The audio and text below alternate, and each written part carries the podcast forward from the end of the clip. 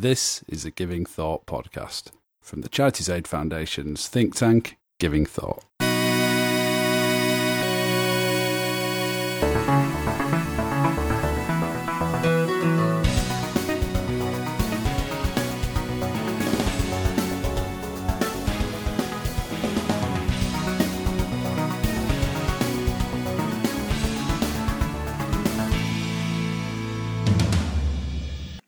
And then last, but very much not least, is Carol Mack, who is the Chief Executive of the Association of Charitable Foundations, uh, the membership body for charitable foundations here in the UK.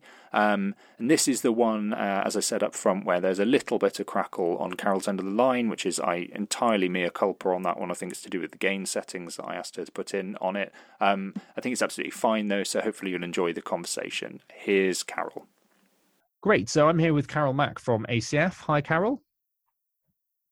Um, and yeah, I guess uh, what I wanted to ask really, just as a starter, was just to get a, a sense from you of how the COVID nineteen pandemic has been, you know, affecting you and your organisation and your members so far. Okay, so ACF, we're the Association of Charitable Foundations, and our mission is to support foundations to be ambitious and effective in the way they use their resources for social good. We're a membership body, and membership bodies thrive on bringing their members together um, that poses an obvious challenge when you can't do face to face meetings. Um, but uh, since we've all been working from home, we found lots of ways to bring members together online. We've convened at least three conversations in the last week alone. Uh, so we're confident that we're going to be able to continue to support members um, through this challenge. In terms of um, what's happening with our members, I would say that the immediate response on the part of foundations was, like most organisations, to think about what it means to to work remotely. So that uh, impacts on foundations in terms of visits to grantees, how they present, how they process applications, what sort of contact they have, um, both with organisations they're looking to fund and organisations they're already funding. I think the next area was for foundations to think about the impact on their own missions. So, foundations all have their own charitable purposes. Those will all be impacted in different ways um, by COVID 19. And so, foundations have been thinking through what the impact of the current situation will be for their own purposes and for the organizations they support. Um, and then also, I've seen many foundations look at how they can change, repurpose, step up what they do to respond to the emergency. Uh, so those were the first two responses. Um, over the past few days, I've also heard foundations increasingly urgently talking about how they can coordinate and align their funding more effectively um, so that it can have greater impact. And then very recently, I've heard people just start to think about uh, what things will look like when we come out the other side of the COVID 19 crisis. Yeah, that's that's really interesting. Um, I've been speaking to a few sort of foundations and, and, grant makers in the course of doing these these interviews, and I've certainly had the sense from them that a lot of them are thinking through how they can sort of shift as many of their resources as possible towards addressing these these short term issues um, in this kind of time of crisis, but at the same time not uh, kind of um, undermine some of those longer term funding relationships they they have. Um, I mean, what are you seeing so far in terms of the ways that your members are thinking about doing that? Are they kind of repurposing existing grant making, or are they looking to kind of dig into some of their endowed assets to free up more money? Yes, and I think um, both of those things I've seen. I mean, you'll know the truism once you've seen one foundation, you've seen one foundation. So they're all going to have different responses. Um, but I would say a common response is to recognize the urgency of the situation.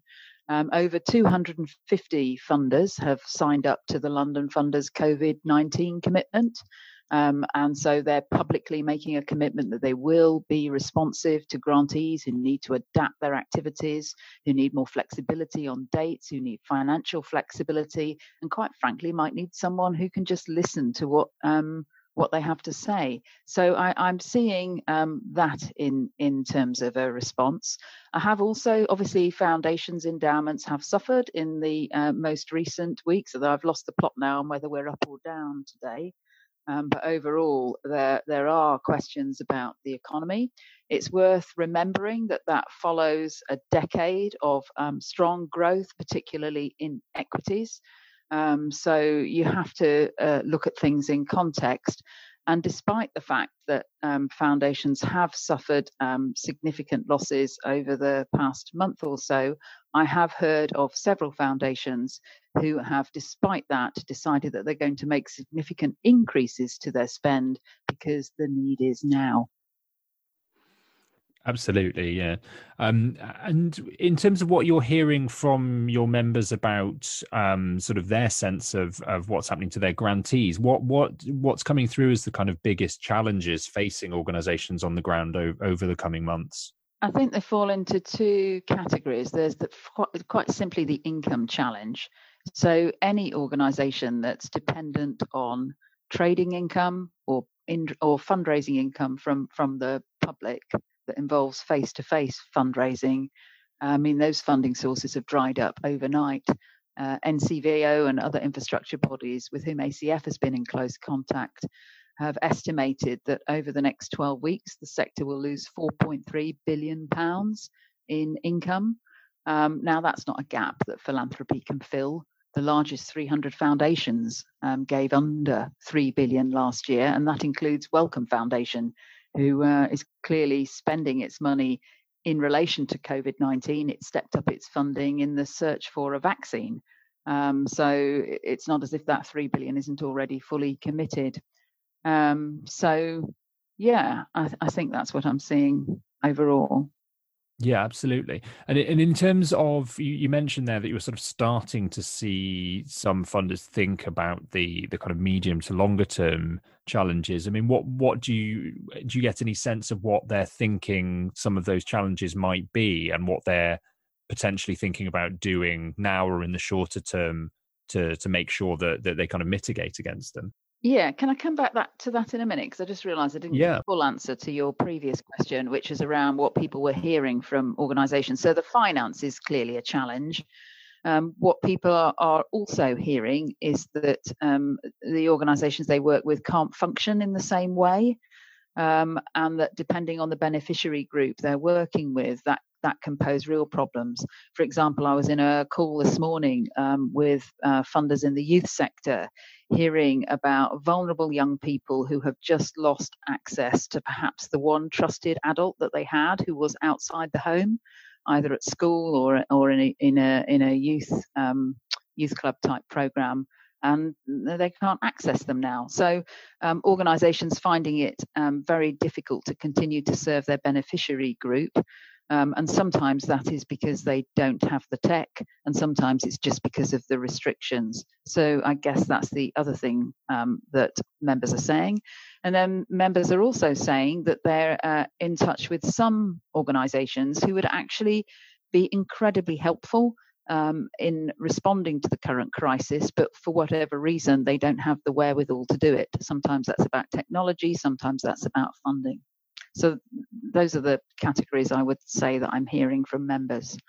And then you asked me, didn't you, about um, the longer term? Can you just remind me what the question was again? Just, just saying, you you were mentioning that um, organisations were starting to, you know, funders were thinking through some of those medium and, and longer term challenges, and just whether they had any sense of what they they had identified as some of those challenges and what potentially they were thinking about in terms of shorter term actions they might start to take now to kind of mitigate against any of them.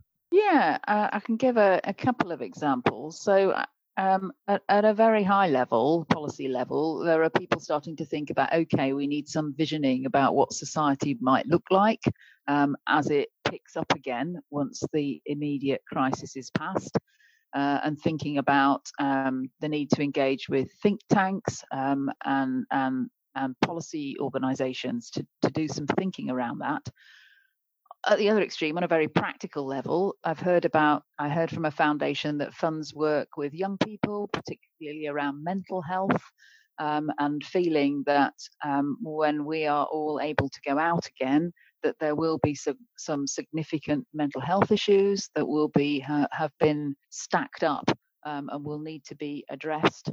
I also heard from a foundation working in the education sector saying or predicting that the um, all of the progress in closing the attainment gap that's been achieved over the last 10 years is likely to be undermined by the fact that um, children have really just been thrust back on the resources of their parents um, for uh, for various reasons. Parents are in a different um, uh, are differently able to respond to that. So all sorts of impacts, I suppose, there they will be seen through the prism of the foundation's individual mission. Uh, and then there are also foundations thinking about um, broader society and some of the lessons for that that's i mean it's really interesting to to hear because i mean absolutely i hadn't thought of, of some of those issues but but clearly those are the sorts of things that that funders and and their grantees are going to be dealing with as we kind of come out of this this crisis period so it's i mean it's interesting to hear that thinking is already starting um, in the shorter term, I mean, what you mentioned already about the the uh, sort of funding shortfall facing organisations and some of the calls that have been made um, on on government to support the sector in the same way as it's supported other areas of the economy. What I mean is that the the main thing that you think that government needs to be doing, or there are, are there other things that central or local government could be doing as well as funders and charities themselves? Um, I think um, government should think really hard about whether it can offer the same sort of flexibility in its existing funding of the sector um, as those 250 funders that have signed the COVID 19 commitment can offer. So that would be incredibly helpful. Um, I think another uh, area would be um, ensuring that some of the packages of support that have been designed for business are applicable in the charity sector where possible. So a good example of that would be the treasure, the uh, Chancellor's really welcome announcement um, that the government will cover 80% of staff salaries if staff are furloughed. So that will help some charities um, a lot, particularly the sort of charities that, frank, that, that are mothballing their activity um, until the, the crisis has passed. So, for example, the National Trust shutting down its properties. Uh, even there was an announcement today about Oxfam laying off 70% of its staff and furloughing them. That's fantastic for that sort of charity, but it doesn't work in a hospice. Um, you can't lay off all your staff um, securing the knowledge that 80% of their salary will be paid, you need to continue to deliver a hospice service. And frankly, the health service needs the hospice service to continue too. So I understand from um, from conversations that um, possibly that that that might have been um, that wasn't intent in the design, um, and that that might be something that um, that the Treasury might look at again. Um, but just thinking through the support that's offered for business um, and its applicability to, to charities, looking at it through a charity lens would be incredibly helpful. Absolutely, um, and we've we've talked a lot, I, guess, so far naturally about the the challenges that the the sector has faced, and you know I think we'll continue to face realistically over over the coming months. But what what have you seen so far that's given you some cause for hope and optimism about civil society's ability to rise to this challenge and hopefully come out stronger the other side? Well, talking from the foundation perspective, because that's what I know, uh, I think it's fantastic that 250 foundations have signed up to this COVID 19 commitment. That's absolutely brilliant. I think some of the significant amounts of money um, that foundations have found in a very short space of time to support emergency responses have been brilliant. I speak there as a trustee of the National Emergencies Trust, and we've had some very significant donations from foundations that wanted to get money to the front line very quickly. Um, and, and just this sense of collaboration, wanting to align. There are lots of conversations that are, I'm sure, will result in informal collaboration. That's not always visible, but it doesn't make it any less valuable. Yeah, absolutely. Yeah, I mean, it certainly echoes things I've been hearing from from others, and certainly that point about collaboration is is something virtually everybody I've spoken to has has said. Um, it's no, I won't take up any more of your time. I know everybody's extremely busy at the moment, but it just remains to say thanks ever so much, Carol, for coming on the podcast. Um, and I certainly hope I can convince you to come back on here at some point in the future where we might be able to talk about something that is not related to COVID nineteen. Thank you, Rhodri. I'd, I'd love to do that. So please do ask me again.